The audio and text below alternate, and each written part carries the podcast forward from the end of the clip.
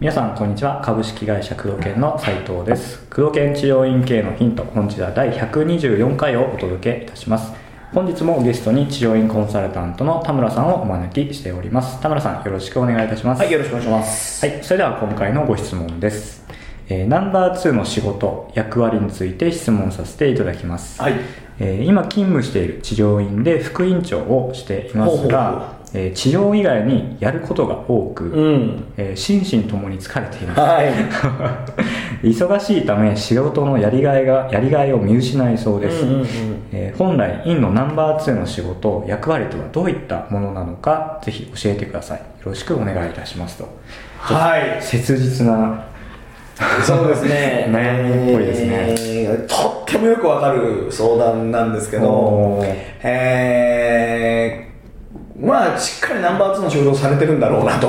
あそうですか。うん。あのー、まあ、よ私もね、ナンバー2、組織はナンバー2を15年間やったわけなんですけども、まあ、で、いろんな、えー組織のナンバー2の方ともよくお話をしてきましたけども、えーナンバー2っておそらく会社で一番忙しいです。おおおそらくね。やる仕事の量が多いですか？圧倒的に多い。圧倒的に多いはい。もう経経営者よりも圧倒的に多い。うーん経営者よりも多いんですね経営者は仕事を人に任せれるっていう部分があるんですね。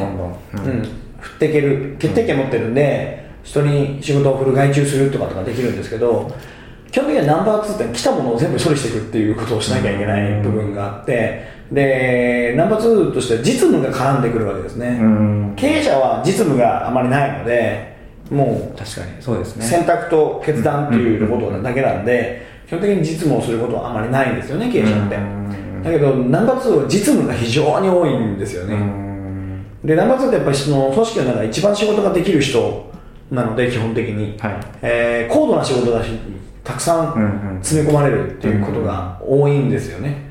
だから、うこれはもう、必然的に組織で一番仕事量が多くなってしまうっていうのは確かなんですね。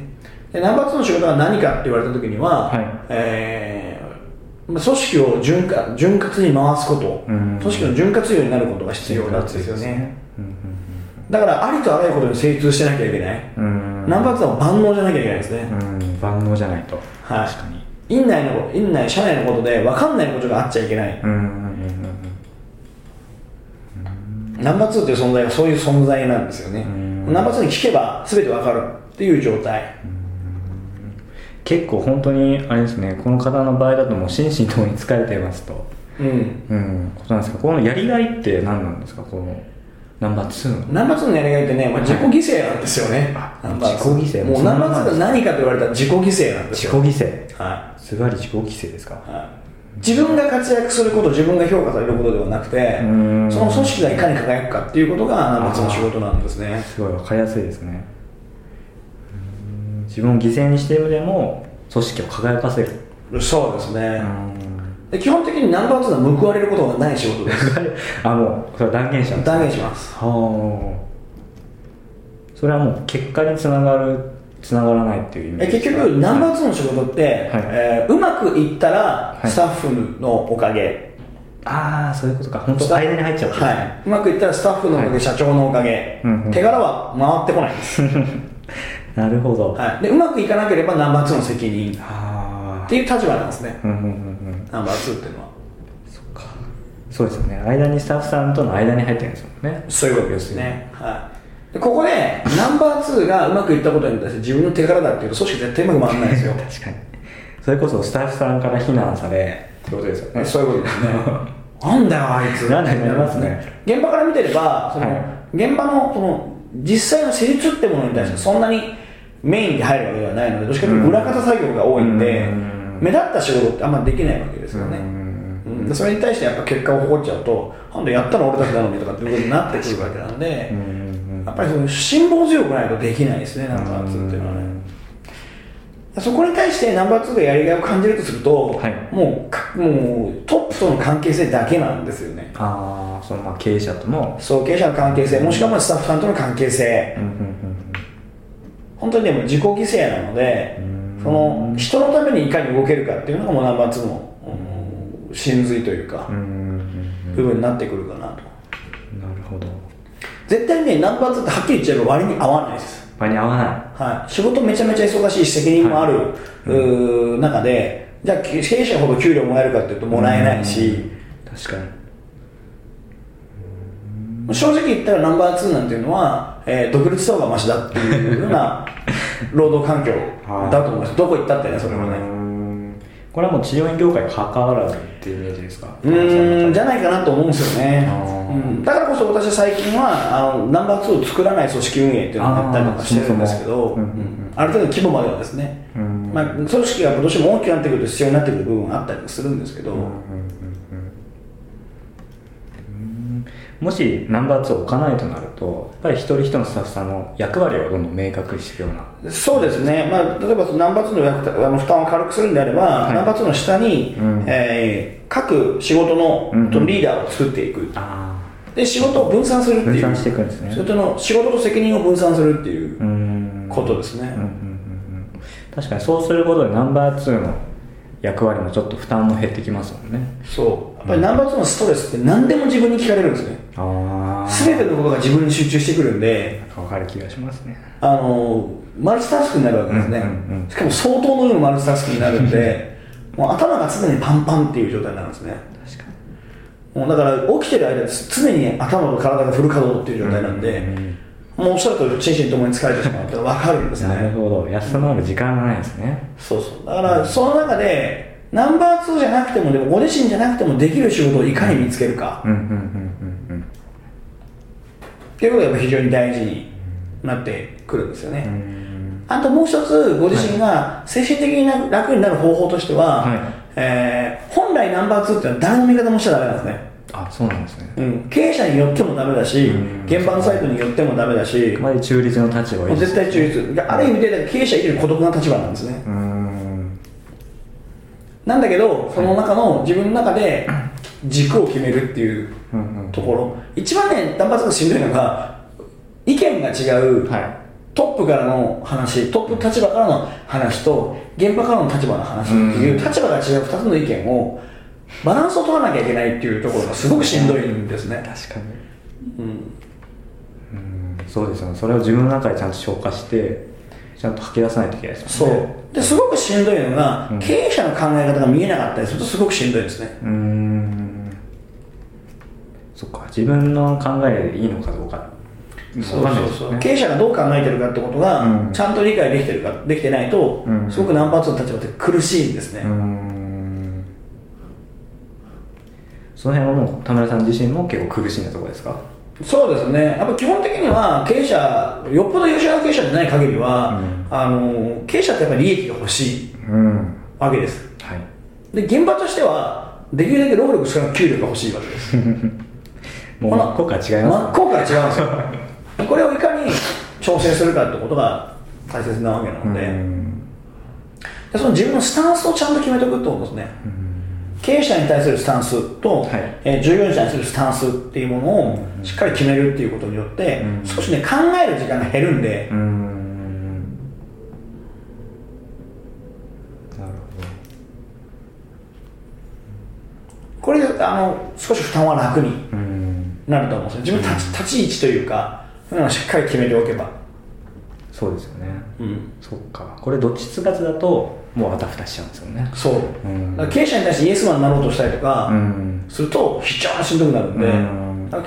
経営者に対してもノーと言える力、心の強さを持つこうん。たとえ経営者といえどもトップに対してでもちゃんとノーと。と、うん、だから信念として、僕はナンバー2として持ってた信念としては、はい。本当誰の味方もしないっていうこととえーナンバー2は唯一味方すると会社の味方。うんうんうん客観的に見て、一歩引いてみて、客観的に見て、組織のために今一番何が必要なのかっていうジャッジをするっていうことなんですよね。うん。でそして提案をする。うん。ナンバー2の仕事は決めちゃいけないので、なるほど。これ調整役的なそう。感じですよね。すべては提案、うん。決定はしない。決定するのは経営者の仕事。うんうんうんうん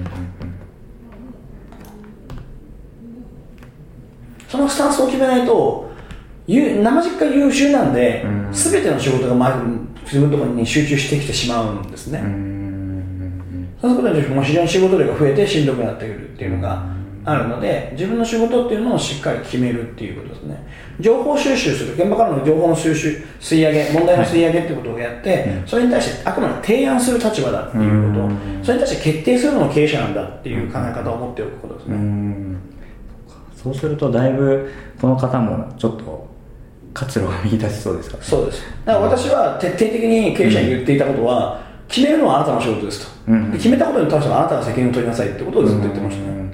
今も玉瀬さん言いますもんねよく。そうですね、うん。あの斉藤さんとも斉藤さんがやっぱり社長なので、言ってますね。僕は決めませんってことを必ず言いますね、決めれない決める権限がないので、うん。決めるのは社長である斉藤さんです、うんっていうことをねいつも言ってると思うんですね。うん。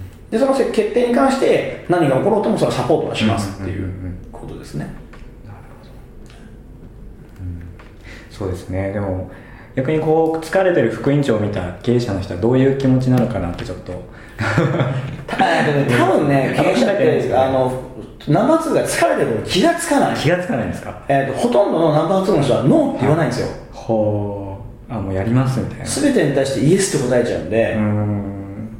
だからできると思っちゃう。なるほどなるやっぱりトップからってナンバー2って優秀なんで、うん。何でもできると思っちゃうんですね、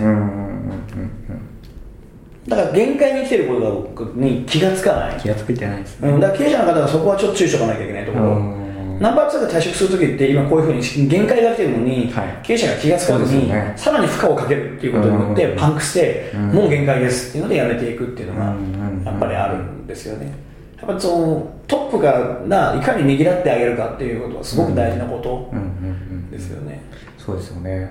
ちょっとあれですよね。これを聞いてるもし経営者の方がいたらナンバー2の状態をちょっと見ておいた方がいいかもしれないそうですね、ううん。ん、あのスタッフに対して優しい経営者でもナンバー2に対しては非常に厳しいところが多いので、うんうんうん当たりがすごいきついっていうのがあるので、うんうん結果的にナンバー2ってもう行き場なくなるんで、うんうんスタッフからもやいや言われてトップからは厳しい仕事を言われてっていうことなんで逃げ場が本当にないので、すごくまあストレスがかかる立場なんでそこをちゃんとね経営者の方が理解しているかどうかっていうことですね、うん、基本的にお金がどうとかっていう人はね少ないんですよナンバー2の人って、うん。お金で考えたらどう考えたら独立した方が絶対確かにいいんで,、うん。でそこまで仕事が集中する人って一人でやってもやれる人なんですよね、うん。正直言ってだけどそこに残ってるっていうのはその経営者に対しての、えーうん気持ちであったりとか経営者との関係性であったりとか、従業員に対しての気持ちであったりとかっていうことで続いてるんですね。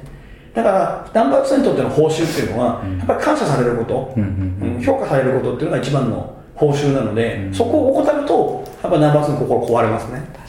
そうですね。この人に今ちょっとそれが足りないですね。評価されてないんだと思うんですね。ねうんうん。仕事だけ集中されてやってるのが当たり前だと思われてるんですねやっぱナンバー2の方々とお話ししてて一番何が辛いっていうのがそれだけ業務量が多いにもかかわらずそれが当たり前だと思われてるってことがやっぱ辛いわけですね一番。そうですね。やっぱ感謝ありがとうって一言言われるだけでもちょっと違うんでしょうね。そうですね。で報われつくそれだけでも報われるので、頑張れるところはあると思うんですよね。そうですね。ちょっとあれですね。これ聞いていただいてまた違う働きがいとかを見出せたらいいですねこのそうですね、うん。まあ、まず本当スタンスをしっかり決めてもらって、うん。えー自分の仕事はここからここまでです。業務範囲をね決めた方がいいです。ここまでしかやりませんっていうのを決めないとどこまででも仕事増えてくるんでナンバー2の仕事って。でここからここはもう現場の仕事ここからここはもうトップの仕事。自分の仕事はここからここまでですっていうのを決めちゃった方がいいですね。そうしないとね、あのー際限なく仕事増えていき ますそうですねなるほどじゃあぜひ参考にしていただければと思います。はい、ということで工藤研治療院系のヒントをお届けしてまいりました。田村さん本日もありがとうございました。ありがとうございました